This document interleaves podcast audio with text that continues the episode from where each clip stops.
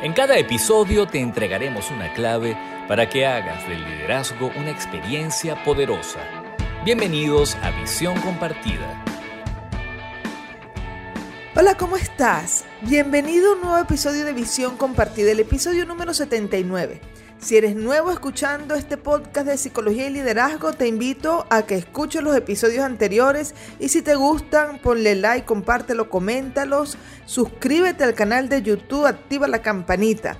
Bueno, soy Lucía Galote y el tema de hoy es las pérdidas de una empresa cuando hay un mal liderazgo. No tienen idea de cuánto pierde una empresa si los líderes que hacen vida dentro de esa organización son malos, no ejercen un buen liderazgo. Bueno, de eso vamos a estar hablando hoy. Antes de comenzar te quiero recomendar que escuches el episodio 6 que se llama Liderazgo de nivel 5. Es un buen complemento para el tema que voy a tratar hoy. Muchos empresarios tienen una equivocada idea de lo que es ser un líder. Uno bueno, un líder de verdad, un buen, buen líder. Por lo general piensan que un líder es aquel que da órdenes y la gente obedece. O alguien que es capaz de crear un buen clima de trabajo y alcanzar objetivos. O alguien con una personalidad carismática que genere influencia con su encanto. Pero la verdad es que ser un buen líder va mucho más allá de eso. El líder es una persona con un alto nivel de madurez psicorrelacional. Este, por cierto, es la variable más escasa dentro del liderazgo en las organizaciones. Además, que domina un conjunto de estrategias con el foco puesto en tres aspectos. Uno, la escalabilidad sostenida del negocio. Dos, el éxito común, el éxito de todos. Y tres, la ampliación de la conciencia compartida, es decir, que con su gestión todas las personas crezcan, todas las personas maduren, todas las personas alcancen el éxito y además imagínense que el negocio escale de manera sostenida. Les dije al principio que les recomendaba el episodio número 6 de este podcast Visión Compartida que se llama Liderazgo de nivel 5, que son los niveles de liderazgo según Jim Collins. Se los voy a mencionar aquí rapidito, solo para hacer una aseveración, una, un énfasis. Y es, imagínense, el primer nivel que define Jim Collins en sus investigaciones de liderazgo es el individuo de alta capacidad. El segundo, el gran contribuidor al equipo. El tercero, el gerente competente. El cuarto es el líder efectivo y el quinto es el líder ejecutivo. Cada uno tiene sus características y en este episodio 6 la van a encontrar. Entonces, con esto quiero decir que un líder eh, verdadero un excelente líder no es una persona competente o alguien que contribuye al equipo o solo un buen gerente.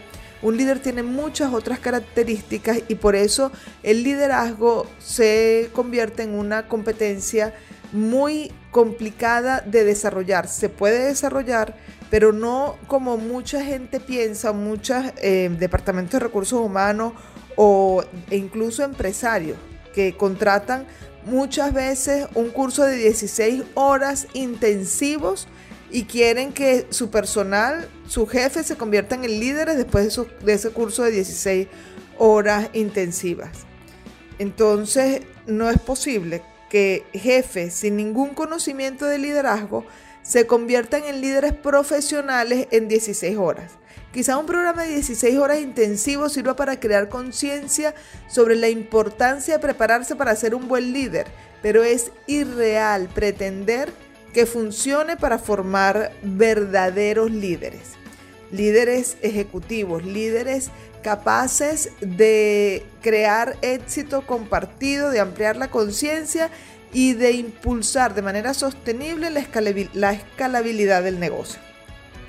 En estos días, por cierto, una amiga, Varinia Cardona, me envió por LinkedIn una infografía de Alfredo Vela que trata sobre la pirámide de Maslow para el empleo.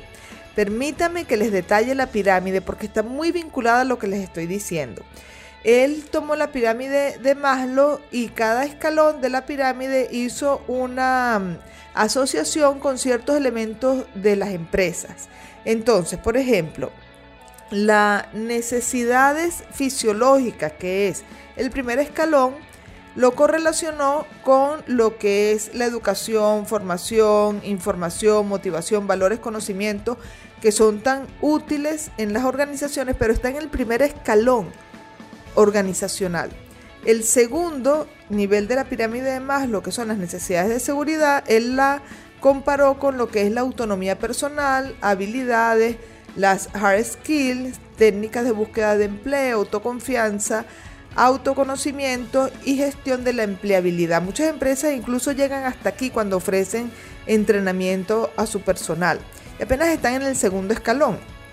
El tercer escalón de la pirámide de Maslow son las necesidades sociales y él las comparó con las habilidades sociales, el networking y red de contactos, comunicación, colaboración. El penúltimo escalón de la pirámide de Maslow son las necesidades de reconocimiento y en la infografía de Alfredo Vela él la compara con la marca personal, pensamiento crítico, visibilidad.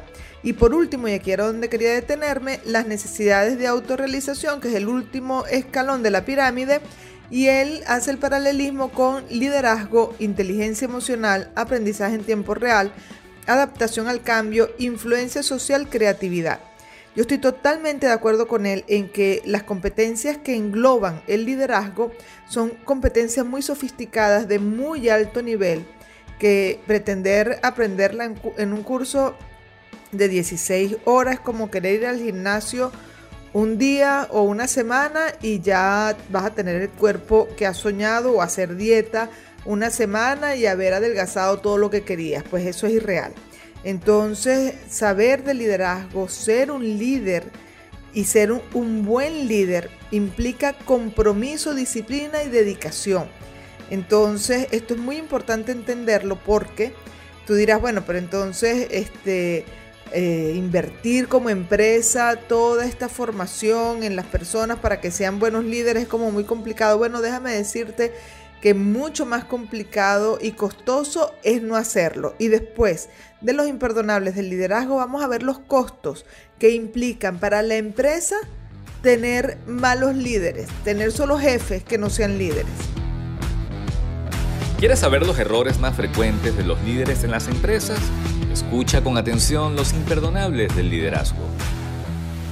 En los imperdonables del liderazgo de este episodio quiero resaltar lo común que es que muchos clientes nos llaman y nos dicen, yo quiero que dictemos un curso de liderazgo de 16 horas para 40 personas.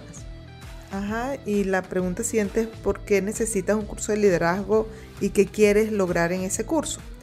Bueno, yo quiero un curso de liderazgo de 16 horas porque yo quiero que las personas se comuniquen mejor, sean mejores líderes, conseguir mejores resultados, que el equipo se alinee, que las personas este, sean más maduras emocionalmente, que sepan expresarse. Ajá, y tú quieres conseguir todo eso en, un curso de 16 horas. ¿Y por qué mejor no nos dejas eh, evaluar qué es lo que puede estar pasando con tu equipo, que estás teniendo todas esas situaciones y que probablemente la manera de corregirlo no es con un curso de 16 horas de liderazgo, sino a través de otras estrategias? Entonces, es un imperdonable que el, gerente, el empresario, llega al especialista diciendo lo que el especialista tiene que hacer para corregir el problema que su personal tiene. Eso es como que si tú llegaras al médico y le dijeras, mira, a mí me duele el pecho, eso es que tengo un infarto y tú tienes que operarme. Entonces, bueno, tú al médico llegas, le dices los síntomas y el médico aplica una cantidad de estrategias para entender, comprender cuál es el problema y luego resolverlo. Entonces, es muy importante que el empresario, eh, cuando se aproxima a un especialista, le permite al especialista comprender qué es lo que está pasando antes de aplicar una estrategia. Acabas de escuchar Los Imperdonables del Liderazgo. Continuemos con este tema. Veamos las pérdidas de una empresa que tiene malos líderes, que no invierten de forma efectiva en la formación de sus líderes. Voy a mencionar apenas cuatro de muchas formas, de muchas fugas de recursos que tiene la empresa cuando sus líderes son malos. La primera, las personas suelen ser leales a los líderes más que a las empresas. Si tienes jefes que no son líderes y que no son capaces de fidelizar a su personal, de seguro tendrás una alta rotación de personal en tu empresa, o por lo menos en el departamento que, que tiene este jefe que es un mal líder. Cada buen profesional que se va por culpa de un mal jefe es una gran pérdida de tiempo y dinero para la empresa. Pasa mucho que el problema, que el problema real, que es el mal jefe, sigue estando dentro de la empresa mientras el talento se va y entonces la fuga de talento es una cosa crónica y con ello la empresa va perdiendo grandes cantidades de dinero, grandes cantidades de esfuerzo, de recursos, de tiempo y no se hace nada. Entonces se mantiene al mal jefe y se deja ir al buen talento. También el equipo al que pertenece esta persona o estas personas que se van, se ven afectados. Los clientes que este buen profesional atendía también se ven afectados. La persona que se va frustrada por haber tenido que trabajar con un mal jefe probablemente tampoco recomiende trabajar en la empresa, así que muchos buenos talentos tampoco van a querer ingresar a esta empresa. Entonces, bueno, esta pérdida por tener un mal jefe en un departamento es muy alta para las empresas. La segunda manera, muchas veces los jefes aplican la cultura del psicoterror. Un buen líder no hace eso, ¿ok? Entonces trabajan inspirando miedo en las personas. Bueno, déjenme decirles que las personas que trabajan sintiendo miedo rinden mucho menos que las personas que trabajan en un ambiente de confianza y de excelencia. Los jefes que inspiran miedo tienden a ser perseguidores, controladores, a humillar a las personas de muchas maneras. Estas personas van a estar muy pendientes de mantener al jefe contento y no de ser trabajadores excelentes, innovadores y creativos por miedo a exponerse y equivocarse porque saben que van a ser maltratados. Entonces una cultura de este tipo cuarta la expansión del negocio porque el miedo contrae y anula el talento de la gente. Bueno, los dos eh, últimas formas de pérdida que tiene la empresa producto de malos líderes, se los digo después de los aciertos del liderazgo. La actitud correcta en el líder produce resultados excelentes. A continuación, los aciertos del liderazgo. Recuerdo en una oportunidad en los aciertos del liderazgo a un CEO que nos llama para comentarnos muy frustrado con una sensación de mucha incertidumbre y preocupación nos dice, tengo un grave problema en mi empresa con el personal y no sé cómo resolverlo. Yo los estoy llamando porque quiero que me ayuden a entender y a resolver este problema. Tengo una cantidad de personas desalineadas, un pésimo clima laboral y no sé por qué está pasando. Esa actitud para nosotros fue muy favorable porque nos permitió entrar investigar, comprender, aclarar la situación y una vez que aclaramos la situación, entonces implementar las estrategias correctivas. Él no fue que vino explicándonos qué era lo que estaba pasando, diciendo lo que nosotros tendríamos que hacer para corregir su situación, sino que desde su más em, alta humildad, lo que dijo fue, no sé qué está pasando y ustedes son los expertos y son los que me pueden ayudar. Y eso permitió que en el corto plazo lo ayudáramos y pudiéramos resolver la situación entre todos. Entonces un acierto del liderazgo que permita a las personas hacer su trabajo y entender que muchas veces cuando hay dinámicas complejas con el personal, el gerente, el líder, el dueño de la empresa, el empresario no entiende qué es lo que está pasando. Partir de allí es muy favorable. Acabas de escuchar los aciertos del liderazgo. Continuemos entonces, ya estamos finalizando con este tema de las pérdidas que tiene una empresa teniendo malos líderes dentro del equipo de trabajo. La tercera manera en la que una empresa pierde es la siguiente. Los malos jefes no son estratégicos y toman decisiones equivocadas en relación a su personal. Puede darle oportunidades a personas que no se la merecen y quitárselas a quienes sí se las han ganado y sí se la merecen, desestimando de esta forma la excelencia y el buen trabajo y reforzando los malos hábitos. Todo esto que les, que les vengo diciendo de la forma en que las empresas pierden son evidencias que he tenido durante los 30 años trabajando en las organizaciones. No es teoría, no son productos de investigaciones ajenas a, nuestro, a nuestra cultura empresarial, no, es vivida directamente dentro de las empresas. Este punto que les estoy diciendo genera graves problemas a las empresas porque van ascendiendo a malos trabajadores y van dejando rezagados a los buenos, pensando el mal jefe que si le da oportunidades a las personas desmotivadas, eso las va a alinear y las va a motivar y las va a convertir en buenos trabajadores. Y lo que resulta al final, por lo general, es todo lo contrario, que se está escalando un problema a un mayor nivel de impacto. El desmotivado ahora tiene más posibilidades de afectar con su mala actitud a las personas eh, a las que dirige, a las personas a las que supervisa. Y el buen personal, el buen profesional, ahora está desmotivado. Al que no ascendieron y tenía eh, todo el mérito para ser ascendido, ahora está desmotivado. Entonces estas malas decisiones terminan siendo un grave problema para la empresa y representan grandes pérdidas de dinero.